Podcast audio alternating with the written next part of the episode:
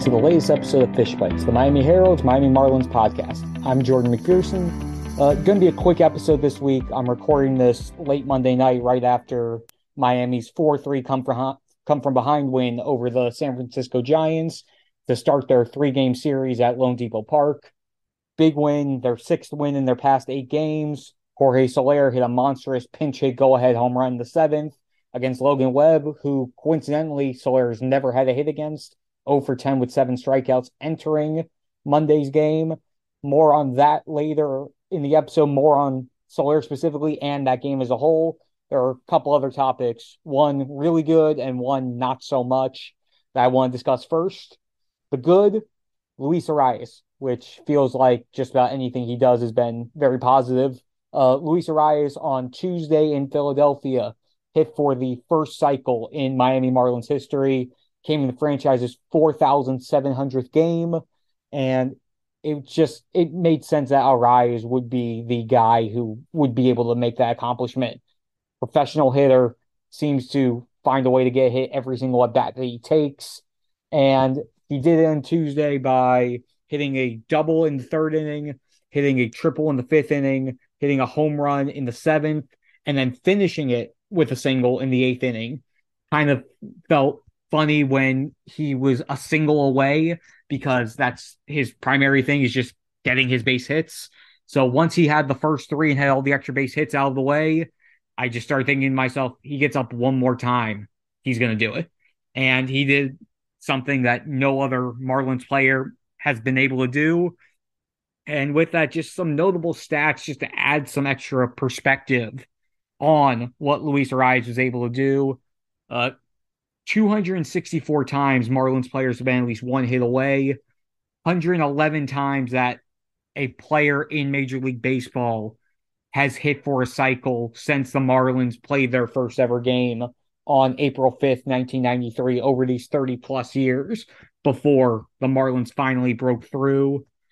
Uh, he, the, in addition to that 111, 11 different players have hit multiple cycles before the Marlins got their first one. Uh, Luis Arraez, he's also the sixth Venezuelan player to hit for the cycle.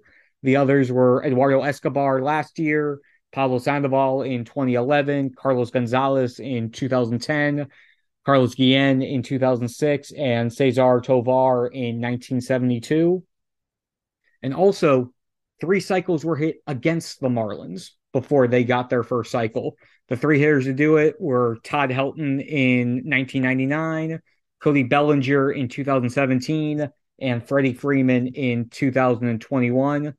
And just back to Arraez, he's up to 25 hits already on the season. And again, we're only 17 games into the year. He's hitting over 470 still, or hovering right around the 470 mark. He's just doing what he needs to do.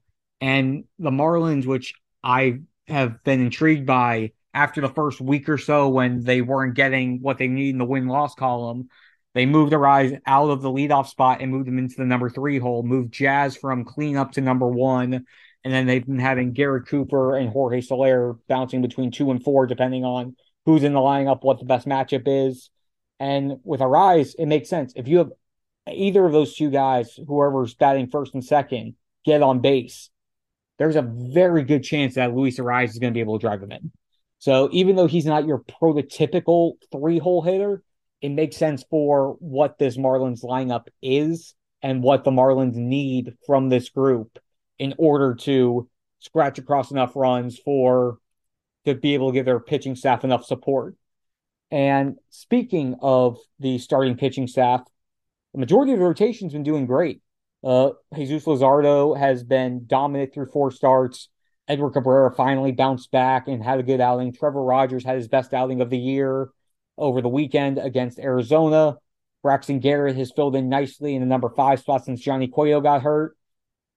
And then there's the ace, Sandy Alcantara. His early go of the season hasn't been very ace like or what the expectations are for him after having two dominant seasons capped by the Cy Young Award winning season in 2022.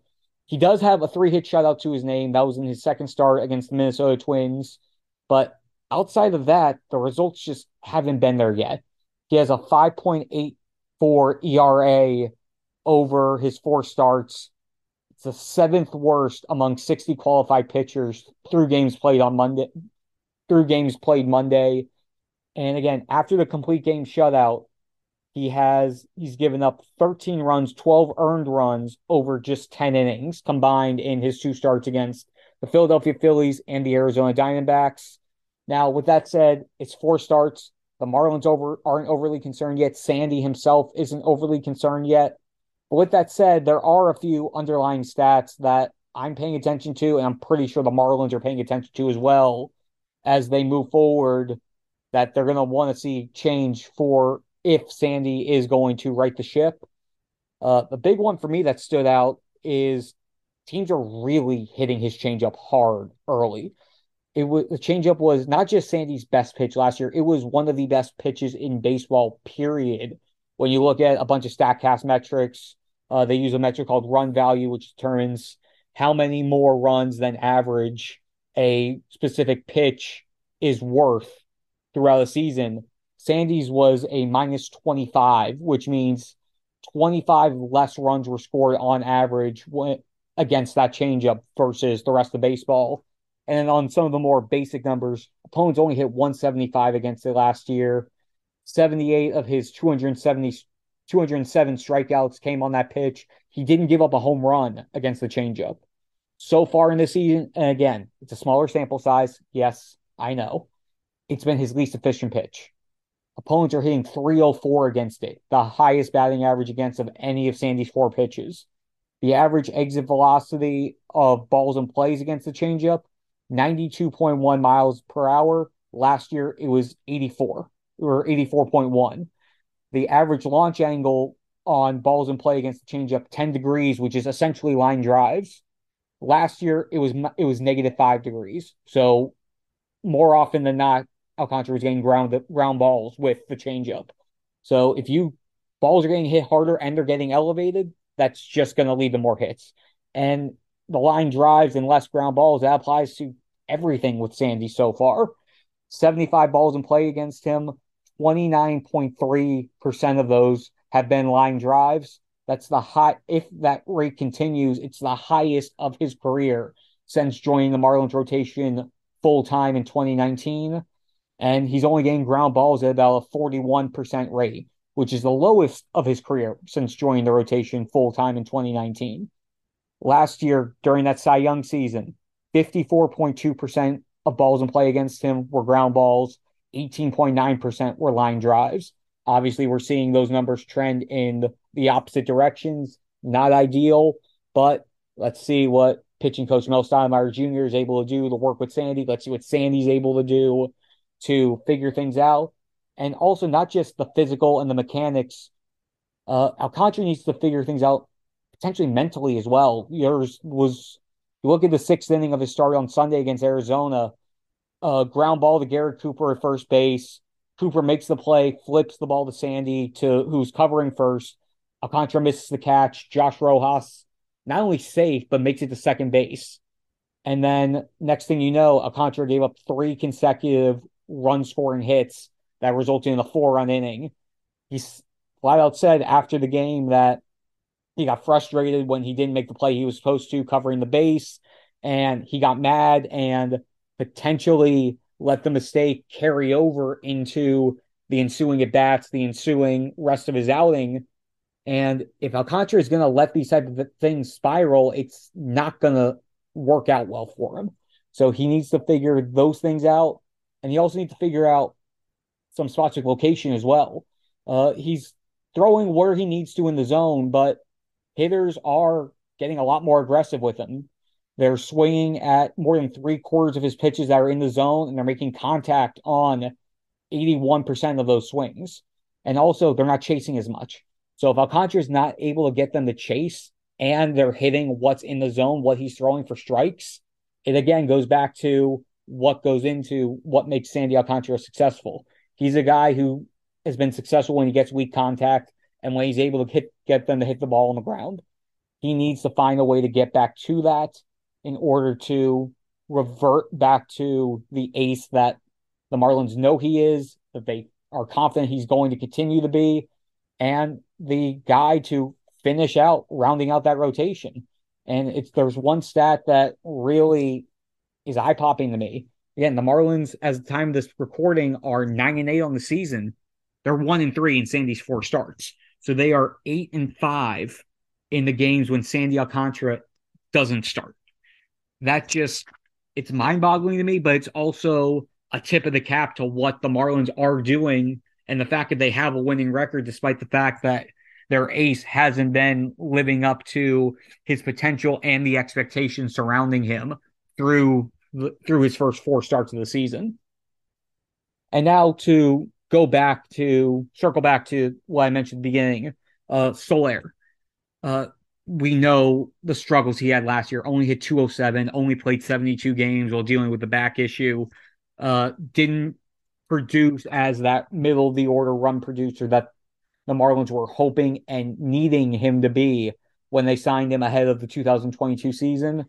We're finally starting to see glimpses of that, of what he can be for this team. He has five home runs this year and six doubles. That's 11 extra base hits in 15 games. Both of those marks lead the team, along with his 10 RBI and his seven run scorer, tied with Luis Arraez for most on the team. And again, this is all through Monday's slate of games. And it's not just like he's hitting home runs in garbage time or in moments that don't matter. Four of his five home runs have either been go ahead home runs or game tying home runs and this includes both of his home runs over the past week. Look at his what he did Wednesday against Philadelphia Phillies.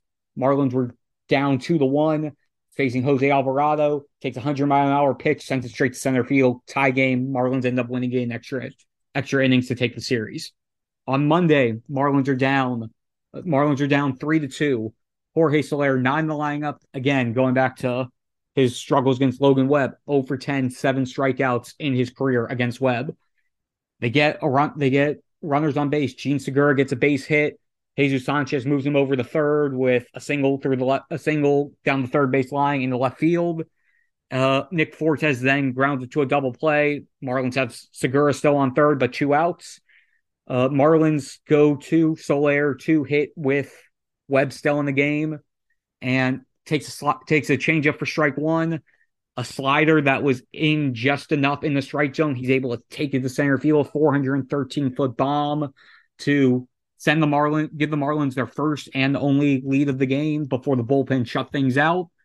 And it's just what the Marlins are needing those clutch hits that eluded them a lot last year and early in the season during their two series with the Mets and at points with some of their other losses. They're starting to get those clutch hits. Soler has hit a lot of them.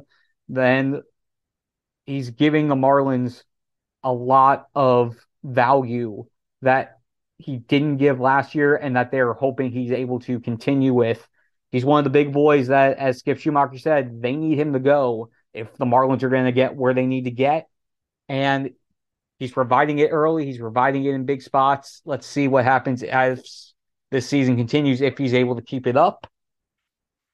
And again, it gives the Marlins a pretty good spot to be in. Again, they have a winning record after, as they went through a very tough gauntlet to start the year. Again, they they played seven games against the Mets. They played three against the Twins, three against Philly, three against Arizona. They're now playing three games against the Giants before going on a road trip to Cleveland and Atlanta, two more playoff caliber teams. If the Marlins are able to keep their head above water as they go through the rest through as they finish this homestand with San Fran and then through the next road trip.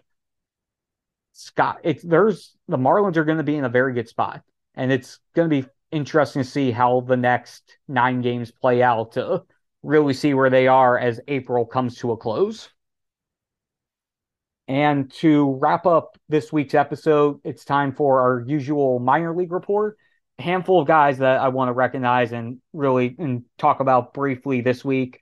First off is going to be infielder Yiddi Cappe, who is playing with High Beloit right now. He was the lead to my minor league column on the Miami Herald website on Monday, hitting 294 with a 934 OPS, two home runs, three doubles, a triple, nine ribbies, and six runs scored through his first nine games, which includes four multi hit games and reaching base or driving in a run in eight of his nine outings. He's one of the more intriguing position players from my perspective. And again, this is going to be his first year playing a full minor league season that starts in April. Because his first two seasons, 2021, started the season Dominican Summer League. Again, doesn't start until June, July. Same with last year. He started in the Florida Complex League before playing the final 35, 38 games with single A Jupiter. He's getting a full run this year and he's off to a solid start. He's one that I'm going to keep going to be watching. Shortstop, third base can play both spots well defensively. Shortstop's his natural spot, but with his size, third base might be the move. And also considering the Marlins' depth where they have have guys. I mean, you've got guys like Jacob Amaya and Xavier Edwards who are already up there for some of the middle infield spots. Third base is an area where they really need need guys behind Jordan Groshans to sort of start building that depth there. And speaking of one of their top shortstops, Nasim Nunez, he's known for, as we know, his glove, his defense, his speed. He showed some pop this week. Uh, he hit two home runs over the past, uh, or so far through nine games this season. And that's after having just two career home runs through 816 at bats in his first three seasons and he's still doing everything else. Switch hitter, uh, has at least one hit in seven of his first nine games.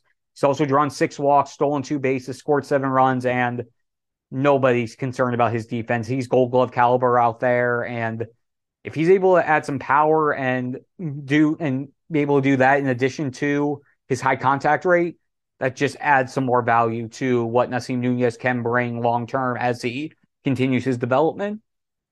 And sticking in double A, uh, when I look through the rotation, obviously Dax Fulton, Eury Perez, they're one, they're one and two in terms of this. Maybe not the right order. Eury's one, Dax is two, but number three pitcher in that double A rotation, Patrick Monteverde, 13 scoreless innings through two starts. He's allowed two hits. He's walked two. He has struck out 19 of the 42 batters he has faced. 19 of 42. He's the Marlins number 30 prospect. He's a crafty lefty, as ever as you call them. Uh, he has two fastballs, a four seam and a two seam that both, again, the fastball's not going to wow you only 89 and 92, but his changeup and his slider, both in the low 80s. He's able to change speeds. He's able to work both sides of the plate. He's able to locate and he's getting the effective results early. And when you're able to early on show up two of the top prospects in the organization, two of the top pitching prospects in baseball, that's a good sign. Let's see what Monteverde is able to do as he continues building on. And then lastly, Peyton Burdick, he just he continues to rake. He's up to seven home runs through his first 14 games with AAA Jacksonville. That's one shy of the minor league lead entering this week. 11 of Burdick's 20 hits so far have been for extra bases. In addition to the seven home runs, he has four doubles. And that goes with a 351 batting average, 422 on base percentage, and 789 slugging slash line, 15 RBI, 15 runs scored. One would imagine when the Marlins need that first outfielder to be called up, Burdick is most likely going to be the guy to get the call. He probably was going to be the guy regardless, just because he has the longest track record of any of the Marlins outfielders in the minors. Uh, got a pretty good run last year toward the end of last season. Jerar Encarnacion also got some time, but he still needs some polishing. So Peyton Burdick, probably that first guy whenever the Marlins need a call. But for right now, he's raking. He's got the hot bat. And let's see how that continues. And that's going to do it for this week's episode of Fish Bytes. Thanks so much, as always, for tuning in. I will be back again next week. Thanks so much.